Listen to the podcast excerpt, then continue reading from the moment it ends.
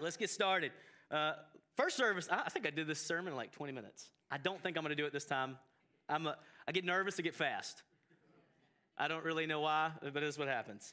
So let me tell you about a story that I once read that Billy Graham told. The story is about a police officer in northern England who was working the night shift. And as he's working the night shift, he hears crying. So he takes his flashlight, looks down an alleyway, and sees a little boy sitting on a stair, on some stairs, weeping, sobbing, has no idea where he is. And so the cop comes up to him and goes, "Hey, what's wrong?" He goes, "I'm lost and I have no idea how to get home." Cop's like, "Wow, I can help you find that. Where do you live?" Little boy was so distraught, he couldn't remember even his address. So he starts naming, the police officer starts naming streets, where the local Chick-fil-A is, where all the good things that everybody knows, all right? Little boy has no idea. So he sits there and looks at him. Cop looking over the city going, "Okay, what do I do now?" Sees a big white cross standing above the city. And he points and he says, "What about that? Do you know where that, do you live anywhere near that?" Little boy says, "Yes, sir. I know exactly where that is. Take me to the cross and I can find my way home." Today, that illustration may apply to us in a whole different manner. Many of us over the last year have felt tired, scared, and afraid. The world around us is in a chaotic spin. We have just gone through a century pandemic of which it shut down everything. Add to that, we've had some of the most contentious political environment that most in this room have never even seen. People are on edge. All the while, we have racial tensions continue to strive and continue to fight and feel like they're at a cusp of exploding. Add to that, we have a sexual revolution that continues to work itself out in society in ways that we can't even imagine. It would be fair to say that a lot has been grabbing at our hearts and our minds, wouldn't it?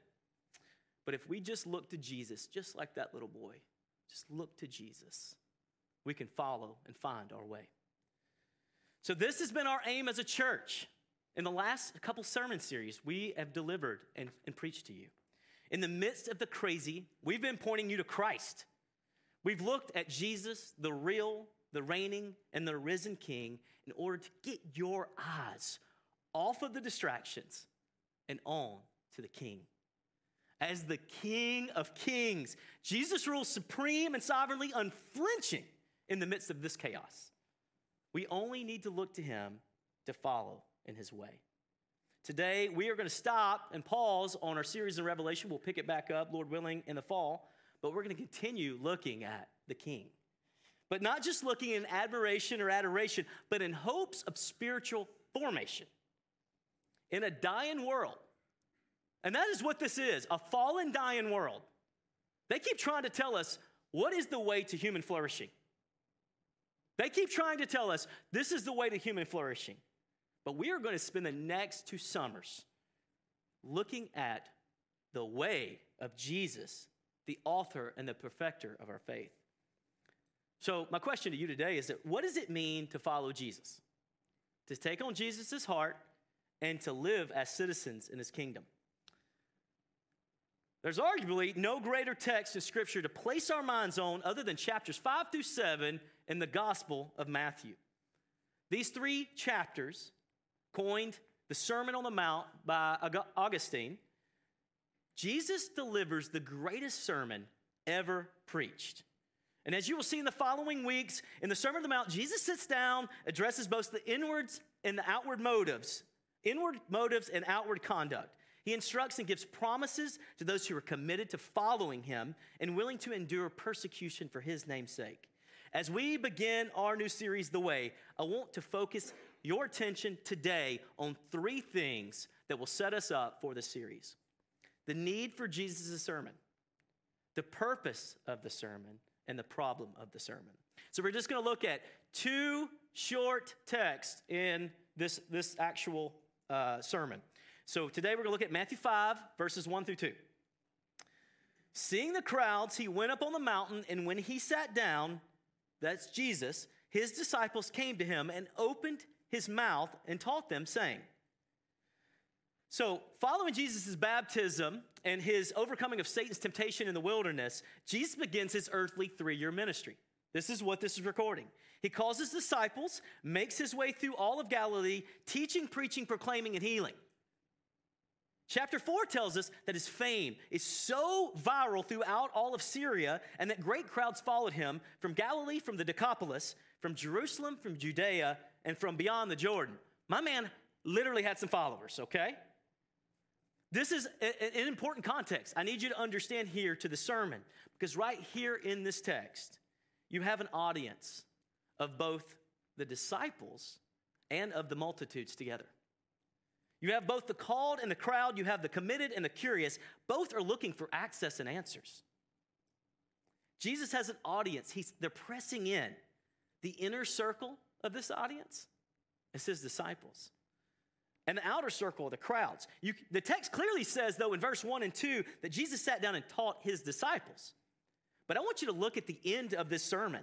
Matthew 7, verses 28 through 29.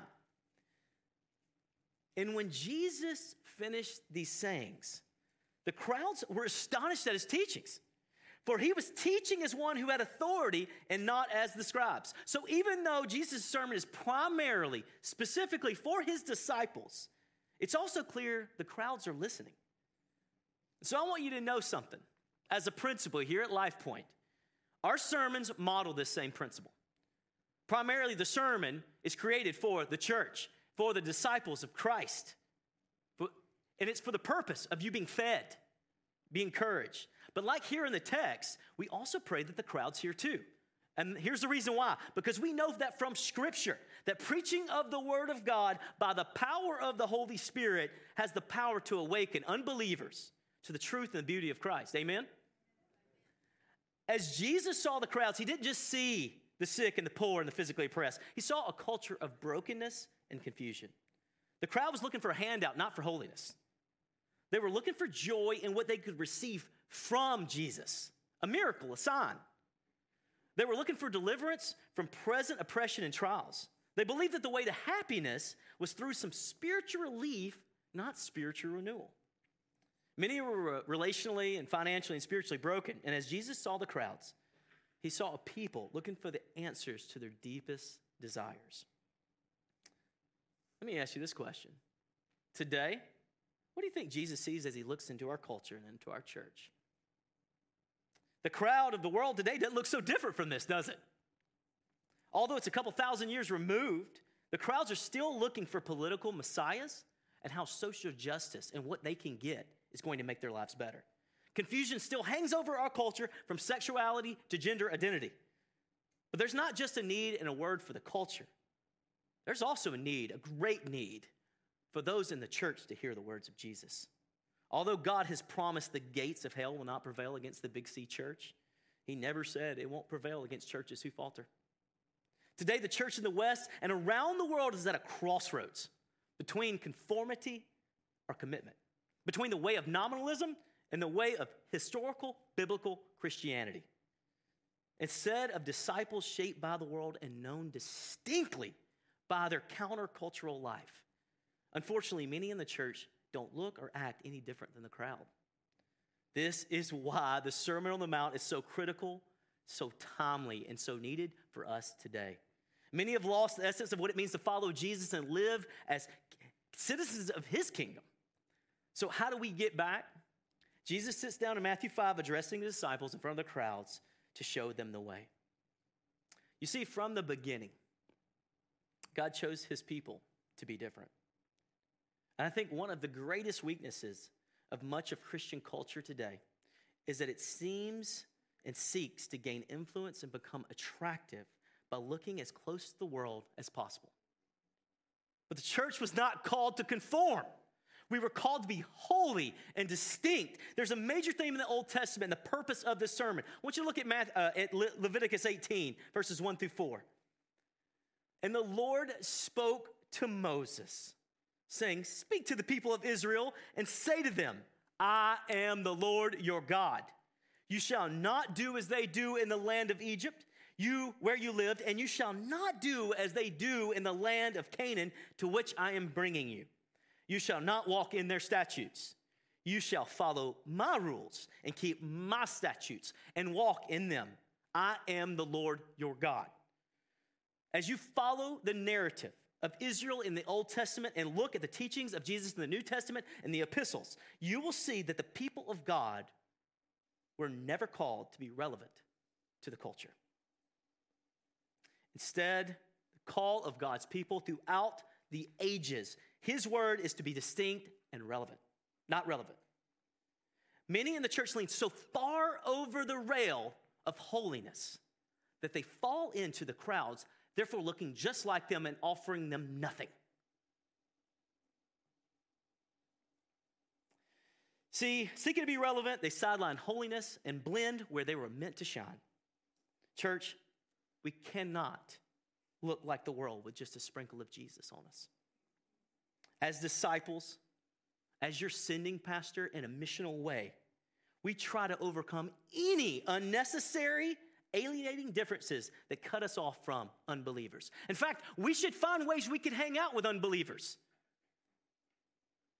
But all the while we do that, we should keep a vigilant watch over our hearts to ensure that we are following Christ, that we are following in his holiness.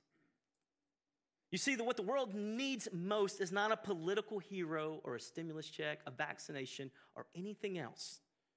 What our communities, our culture, and our kids need more than ever is to see the people of the way, the church, actually walking in the way of Jesus in both grace and in truth. The purpose of this sermon is that we would be a holy people who would love Jesus, who become like Jesus, and do what Jesus did.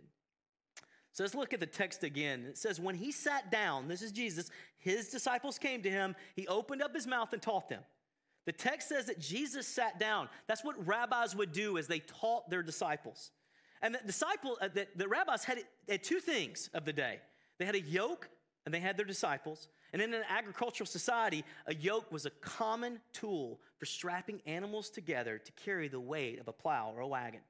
In the Jewish community, a rabbi's yoke was the way of understanding and applying God's law.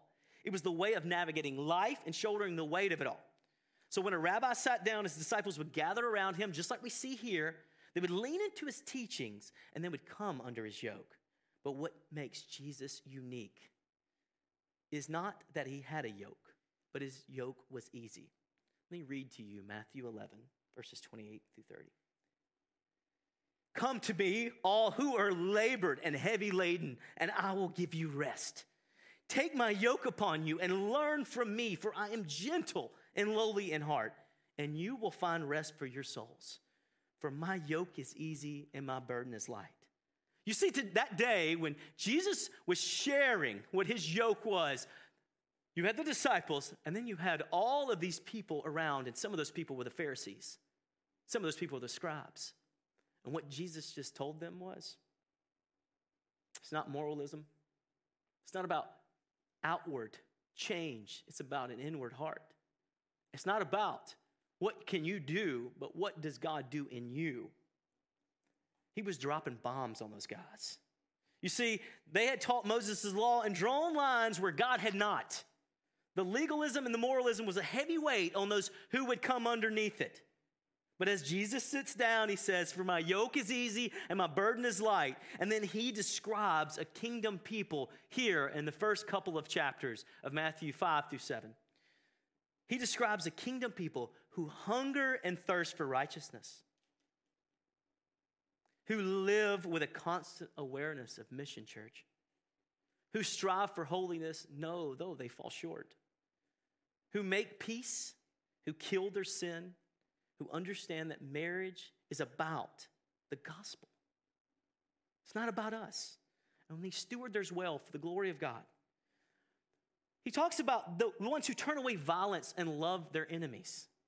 As Jesus teaches, he shows the audience then and us today a very different way of seeing the world. But that's the point.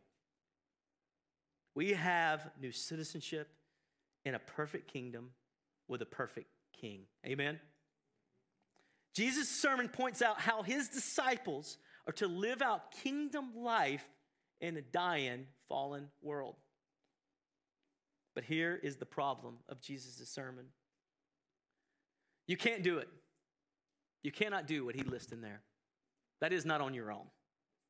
In fact, you cannot live out what he lays out unless you bow before the one who preached it. Jesus' sermon is not a checkbox of this is what it looks like for me to be right with God. Instead, it's the way of those who are in Christ.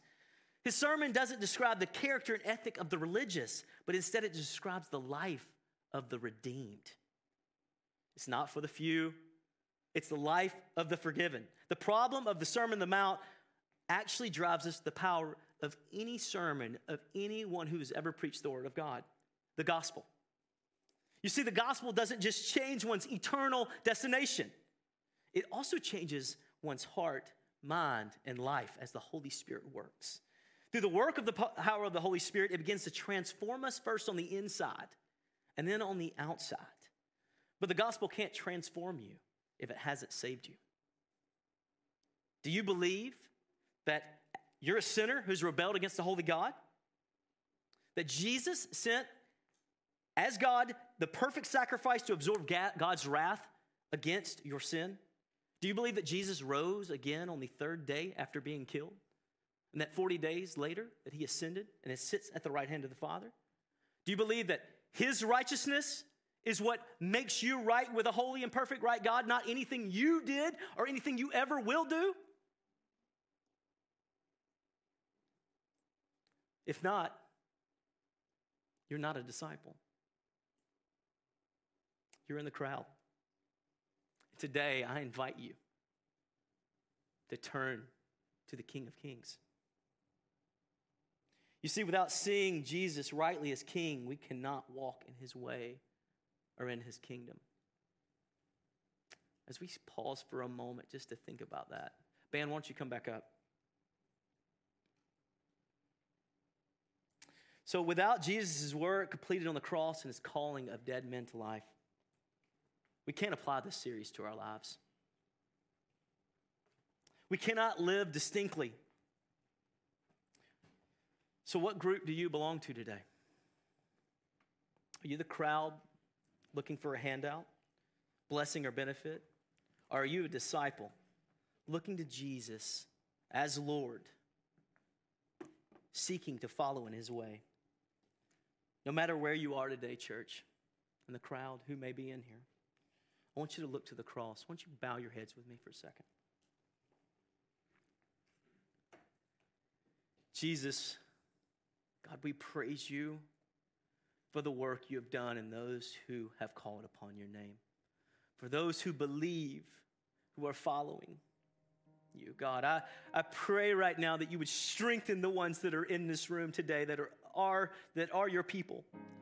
That, God, you would continue to raise up your church and that they would continue to see your face so clearly. God, we know we are imperfect people, that there's nothing in us outside of the work of the Holy Spirit that can help us do anything like you have called us here today to do. God, I pray that you would make us, a faithful people. Holy Spirit, would you move in our hearts today? For the ones who have already proclaimed your name, God, would you give them great peace, and would they feel your presence today as they worship you? And God, for the ones who have not called upon your name, God, would you place the hope that you have given those who are in your name, that they may call upon your name for the glory and the praise of your name throughout the nations. Jesus, we love you. We praise you. Let us worship together. Amen.